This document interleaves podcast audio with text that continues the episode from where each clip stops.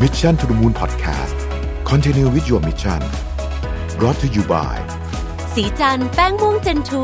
คุมมันนาน12ชั่วโมงปกป้องผิวจาก PM 2.5 อัปเกรดเพื่อผู้หญิงทุกลุคสวัสดีครับยินดีต้อนรับเข้าสู่ Mission to the Moon Podcast นะครับคุณอยู่กับประวิตร หาญอุตสาหะครับวันนี้จะมาชวนคุยเรื่องของการโค้ชทีมนะฮะแต่ว่าจะมาชวนคุยพาร์ทที่เป็นข้อสงสัยที่เกิดขึ้นเป็นประจำ FAQ นั่นเองนะฮะทีนี้ผมเอาข้อมูลเนี่ยมาจากหนังสือชื่อ Coaching เทคนิคกระตุ้นทีมจนสำเร็จนะฮะแต่ว่าผมไม่ได้พูดถึงเรื่องเทคนิคการกระตุ้นทีมนะคือในนี้เขาจะมีแบบว่าทักษะการโค้ชขั้นตอนการโค้ชอะไรอย่างเงี้ยนะครับซึ่งอันนั้นเนี่ยผมก็จริงๆต้องบอกว่าเป็นหนังสือที่ดีนะผมอ่านแล้วผมไปเอาไปทำเป็นสไลด์ที่เอาไว้สอนน้องๆในบริษัทสีจันทร์เนี่ยนะครับแต่ว่าวันนี้จะมาชวนคุยเรื่องของข้อสงสัยที่เป็น FAQ ที่อยู่ในหนังสือเล่มนี้ซึ่งมีด้วยกันทั้งหมด5ข้อนะครับซึ่งผมว่ามันน่าสนใจทั้ง5ข้อเลยนะครับอันที่1เนี่ยนะฮะเวลาเราโค้ชเนี่ยจะมีสมาชิกบางคนในทีมที่รู้สึกว่าแบบเบื่อง่ายแบบว่ารู้สึกว่าแบบไม่ค่อยมีสมาธิอะไรอย่างเงี้ยนะครับทำยังไงถึงจะแก้ปัญหาเรื่องนี้ได้นะฮะคือมันจะมีคนที่บางทีเนี่ยตอนแรกก็ทำได้ดีนะฮะแต่ผ่านไปแป๊บหนึ่งแป๊บเดียวเท่านั้นเองเนี่ยนะฮะสมาธิหลุดเบื่อนะฮะความสนใจเปลี่ยนไปเปลี่ยนมาอยู่ตลอดนะฮะพอเริ่มทำงานใหม่ผ่านไปสักพักก็จะเริ่มทำอย่างส่งบางทีเราอาจจะแบบโมโหขึ้นมาว่าคนนี้เป็นคนที่มีความรับผิดชอบหรือเปล่านะครับสมาชิกในทีมที่เป็นเช่นนี้เนี่ยบางทีเนี่ยนะครับเขาไม่มีความรับผิดชอบนะครับแต่ว่าเขาเบื่อง่ายแล้วก็เปลี่ยนไปเปลี่ยนมาจนเป็นนิสัยที่ติดตัวมาจะโกรธไปก็ไม่มีอะไรดีขึ้นมานะครับสิ่งที่สำคัญสำหรับหัวหน้าอย่างแรกคือการเป็นคนสนใจและคิดในแง่บวกอีกอย่างคือการฟังสิ่งที่อีกฝ่ายพูดและสังเกตอีกฝ่ายให้ดีการสังเกตระยะเวลาที่อีกฝ่ายมีสมาธิต่อเนื่องและช่วงเวลาที่อีกฝ่ายเริ่มเบื่อจะเป็นก้าวแรกสู่การแก้ปัญหานะครับลองจับจังหวะของอีกฝ่ายหนึ่งให้ได้ดูนะฮะเป็นประเด็นที่น่าสนใจมากผมคิดว่าทุกคนมีจังหวะของตัวเองเราในฐานะถ้าเป็นหัวหน้าทีมเราก็ต้องดูจังหวะของอีกฝั่งหนึ่งนะครับเช่นสมมติเขามีสมาธิต่อเนื่องได้ประมาณ90นาทีซึ่งถือว่านานมากแล้วเนี่ยนะครับหรือว่าตอนเช้าเขาทำงานได้ดีแต่ว่าพอเลยเที่ยงไปแล้วเนี่ยประสิทธิภาพเริ่มตก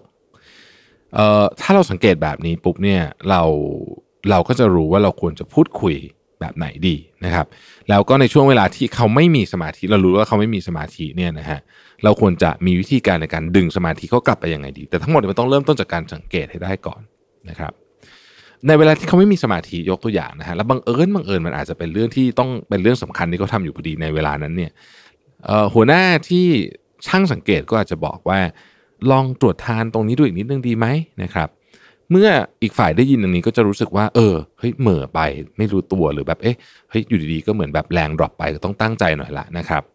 แต่ว่าไม่ควรจะไปแบบนี่ทำพลาดอีกแล้วตรงนั้นตรงนี้อะไรอย่างเงี้ยนะครับเพราะว่าเวลาเราได้ยินคำว่าทำพลาดเนี่ยบางทีมันย้ำไปย้ำมาเนี่ยมันยิ่งทำให้คนที่ไม่มีสมาธิเนี่ยเละไปกันใหญ่คำว่าตรวจทานจึงเป็นคำที่มีความหมายคล้ายๆกันแต่เป็นแง่บวกนี่คือข้อที่1นะครับ FAQ ข้อที่2นะฮะควรรับมืออย่างไรกับสมาชิกในทีมที่เถียงกลับอย่างรุนแรงทุกครั้งที่พยายามจะสอนอะไรอันนี้ก็เป็นปัญหาที่เราเจอได้บ่อยเหมือนกันนะครับการสร้างสภาวะแวดล้อมที่เอื้อต่อการโค้ชเป็นสิ่งสำคัญมากในการสื่อสารกับอีกฝ่ายหนึ่งกรณีของคนที่มักแสดงท่าทีต่อต้านก็เช่นเดียวกันนะครับความจริงข้อนี้ก็ยังคงจริงอยู่การสร้างสภาวะที่แวดล้อมเป็นสิ่งสำคัญการเชิญให้นั่งลงบนเก้าอี้เป็นเรื่องสำคัญแต่สิ่งที่ทำได้ง่ายกว่าคือการย้ายสถานที่ไปที่ที่เอื้ออำนวยให้เกิดการผ่อนคลายเช่นเราไปพักดื่มกาแฟกันก่อนไหมนะฮะเราเลี้ยงกาแฟอีกฝ่ายสักแก้วเมื่อมีกาแฟหรือขนมเนี่ยก็จะช่วยให้อีกฝ่ายสงบลงมีข้อหนึ่งในเรื่องนี้ที่ผมในหนังสือเล่มนี้ไม่ได้อยู่ในบทFAQ เนี่ยนะครับแต่ว่ามันเป็นข้อหนึ่งที่ผมอ่านแล้วผมรู้สึกชอบคือเขาบอกว่าเวลาจะโค้ชใครโดยเฉพาะคนที่มีแนวโน้มว่าจะเถียงเรากลับอย่างรุนแรงเนี่ยไม่ควรจะนั่งหันหน้ากันแบบตรงๆแบบที่แบบเรานั่งโต๊ะเราแล้วเขานั่งอยู่เก้าอี้ฝั่งตรงข้ามอย่างเงี้ยนะครับแต่หันเข้ามุม90องศาหรืออะไรแบบนี้จะดีกว่าเพราะการหันหน้าแบบตรงๆเนี่ยมันเหมือนการสอบปากคำซะมากกว่านะครับดังนั้นเนี่ยบรรยากาศในร้านกาแฟอะไรอย่างเงี้ยนะครับหรือว่าในมุมที่เป็นคาเฟ่เทเรียขององค์กรเนี่ยก็ถือว่าเป็นบรรยากาศที่ดีนะครับร่างกายของมนุษย์นั้นทำงานได้ด้วยการสั่ง ของระบบประสาท sympathetic และระบบประสาท parasympathetic นะครับระบบประสาท sympathetic ทำงานมากกว่าในช่วงเวลาที่รู้สึกตึงเครียดและระบบ parasympathetic ทำงานมากกว่าในช่วงที่รู้สึกผ่อนคลายเรานำกระบวนการทางธรรมชาติของร่างกายนี้ไปใช้ให้เป็นประโยชน์ได้ด้วยการทำให้ฝ่ายผ่อนคลายความตึงเครียดลงก่อนจากนั้นจึงค่อยพูดคุยกันอย่างตรงไปตรงมาวิธีเช่นนี้จะทำให้ประเด็นที่เป็นปมปัญหาอยู่คลี่คลายได้ง่ายอย่างคาดไม่ถึงเลยทีเดียวนะครับทั้งนี้หากเปิดอกคุยกับอีกฝ่ายได้แล้วควรให้ความสำคัญกับการฟังด้วยเพื่อหาจุดยืนที่อีกฝ่ายไม่พอใจไม่ว่าจะเป็นคำพูดของเขาจะมีเหตุผลหรือเป็นแค่คำบ่นขอให้ฟังและหาต้นตอของความไม่พอใจที่ซ่อนอยู่ในคำพูดของเขาให้เจอหากรู้ถึงต้นเหตุของความไม่พอใจนั้นแล้วจะช่วยให้เราสามารถหาวิธีการทำงานร่วมกับอีกฝ่ายได้นะครับดังนั้นปรับสภาพแวดล้อมนะครับความรู้สึกแข็งกร้าวต่อต้านก็จะคลายลงนะครับ FAQ ที่3ครับควรทำอย่างไรกับสมาชิกในทีมที่ยึดติดกับวิธีการทำงานของตัวเองและไม่ยอมฟังคำแนะนำของหัวหน้าหรือของใครเลยนะครับการนำวิธีที่ตัวเองเคยทำสำเร็จมาใช้ซ้ำ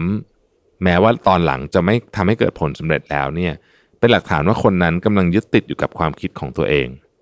เมื่อตกอยู่ในสถานการณ์เช่นนี้สิ่งสำคัญคือการทำให้อีกฝ่ายรู้ว่ามันมีวิธีเยอะแยะเลยนะที่จะบรรลุเป้าหมายได้เช่นหากมีสมาชิกในทีมที่ทำให้ลูกค้าต่อสัญญาได้น้อยจึงใช้วิธีไปเยี่ยมลูกค้ามากขึ้นเพียงอย่างเดียวเพราะว่าเขาถนัดทำแบบนี้แล้วในอดีตมันเคยได้ผลแม้จะถามว่าตอนนี้กังวลเรื่องจำนวนลูกค้าที่ต่อสัญญาด้วยอยู่ใช่ไหมคิดว่าต้องทำยังไงต่อดีก็มักจะได้คำตอบเหมือนเดิมนะฮะก็คือไปเยี่ยมลูกค้าให้มากขึ้นซึ่งบางทีมันอาจจะไม่ใช่การแก้ปัญหาที่ถูกต้องนักในสถานการณ์เช่นนี้หัวหน้าอาจจะลองถามว่ามีอย่างอื่นที่ทำได้อีกหรือไม่คำถามประเภทนี้เป็นคำถามที่ชวนกระตุ้นต่อมคิดนะฮะเพราะมันเป็นคำถามที่เป็นปลายเปิดว่าเอ๊ะนอกจากไปเยี่ยมลูกค้าเพิ่มขึ้นแล้วเนี่ยฉันทำอะไรได้บ้างนะครับการบอกว่ายังมีวิธีอื่นอีกเยอะแยะจะโน้มน้าวใจอีกฝ่ายไม่ได้แต่หากถามว่ามีอะไรที่ทำได้อีกไหมอีกฝ่ายจะเริ่มใช้สมองเพื่อคิดหาคำตอบจากคำถามดังกล่าวคือถ้าเราไปบอกว่ามันมีวิธีเยอะแยะอย่างเงี้ยบางทีอีกฝ่ายเนี่ยเขาก็จะปิดไม่คิดต่อแต่ว่าคำถามที่ว่ามีอะไรทำได้อีกไหมเนี่ยมันช่วยกระตุ้นต่อมความคิดจริงๆนะครับเมื่ออีกฝ่ายหนึ่งตอบมานะฮะก็ชมเขาซะหน่อยว่าเขาท่าดีนะแล้วก็ลองดูสินะครับแสดงท่าทีในเชิงบวกอีกฝ่ายจะรู้สึกได้ว่าการคิดถึงวิธีอื่นๆเป็นเรื่องที่ดีการที่หัวหน้าแสดงท่าทีในเชิงบวกจะทำให้อีกฝั่งรู้สึกจริงๆว่า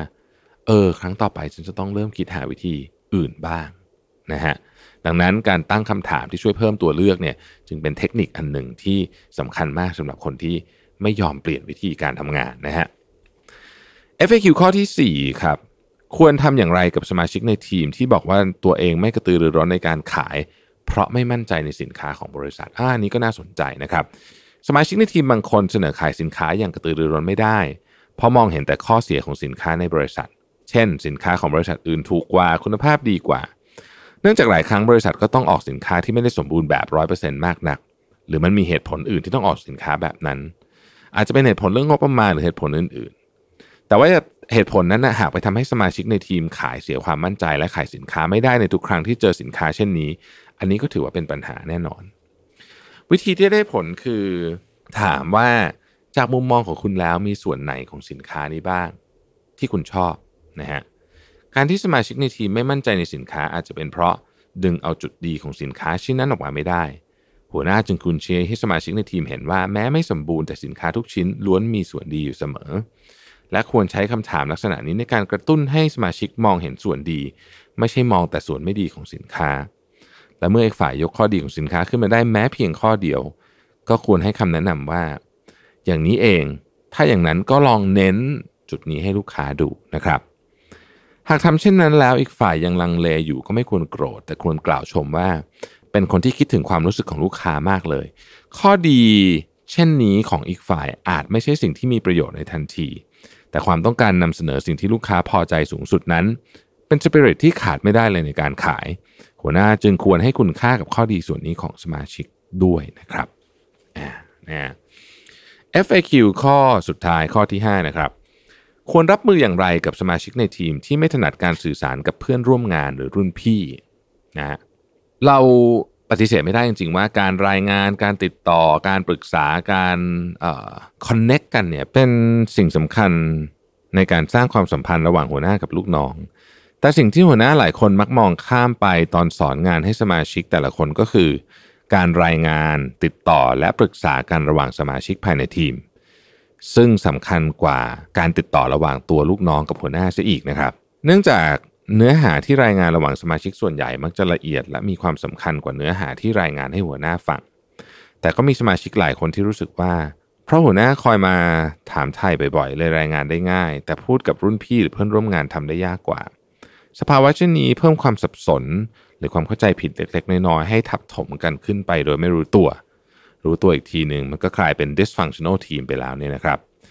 ดังนั้นหัวหน้าควรทำให้ทุกคนเข้าใจว่าการรายงานติดต่อและการปรึกษานั้นไม่ใช่สิ่งที่ทำระหว่างหัวหน้ากับสมาชิกเท่านั้นแต่สำคัญมากกว่านั้นคือการทำภายในทีมด้วยนะฮะในทางปฏิบัติคุณให้สมาชิกแต่ละคนแบ่งปันข้อมูลร่วมกับสมาชิกคนอื่นในทีมว่าตัวเองรับผิดชอบอะไรอยู่สิ่งที่รับผิดชอบมีความก้าวหน้าแค่ไหนหัวหน้าควรทำให้สมาชิกในทีมเข้าใจถึงความสำคัญของการแบ่งปันข้อมูลเช่นนี้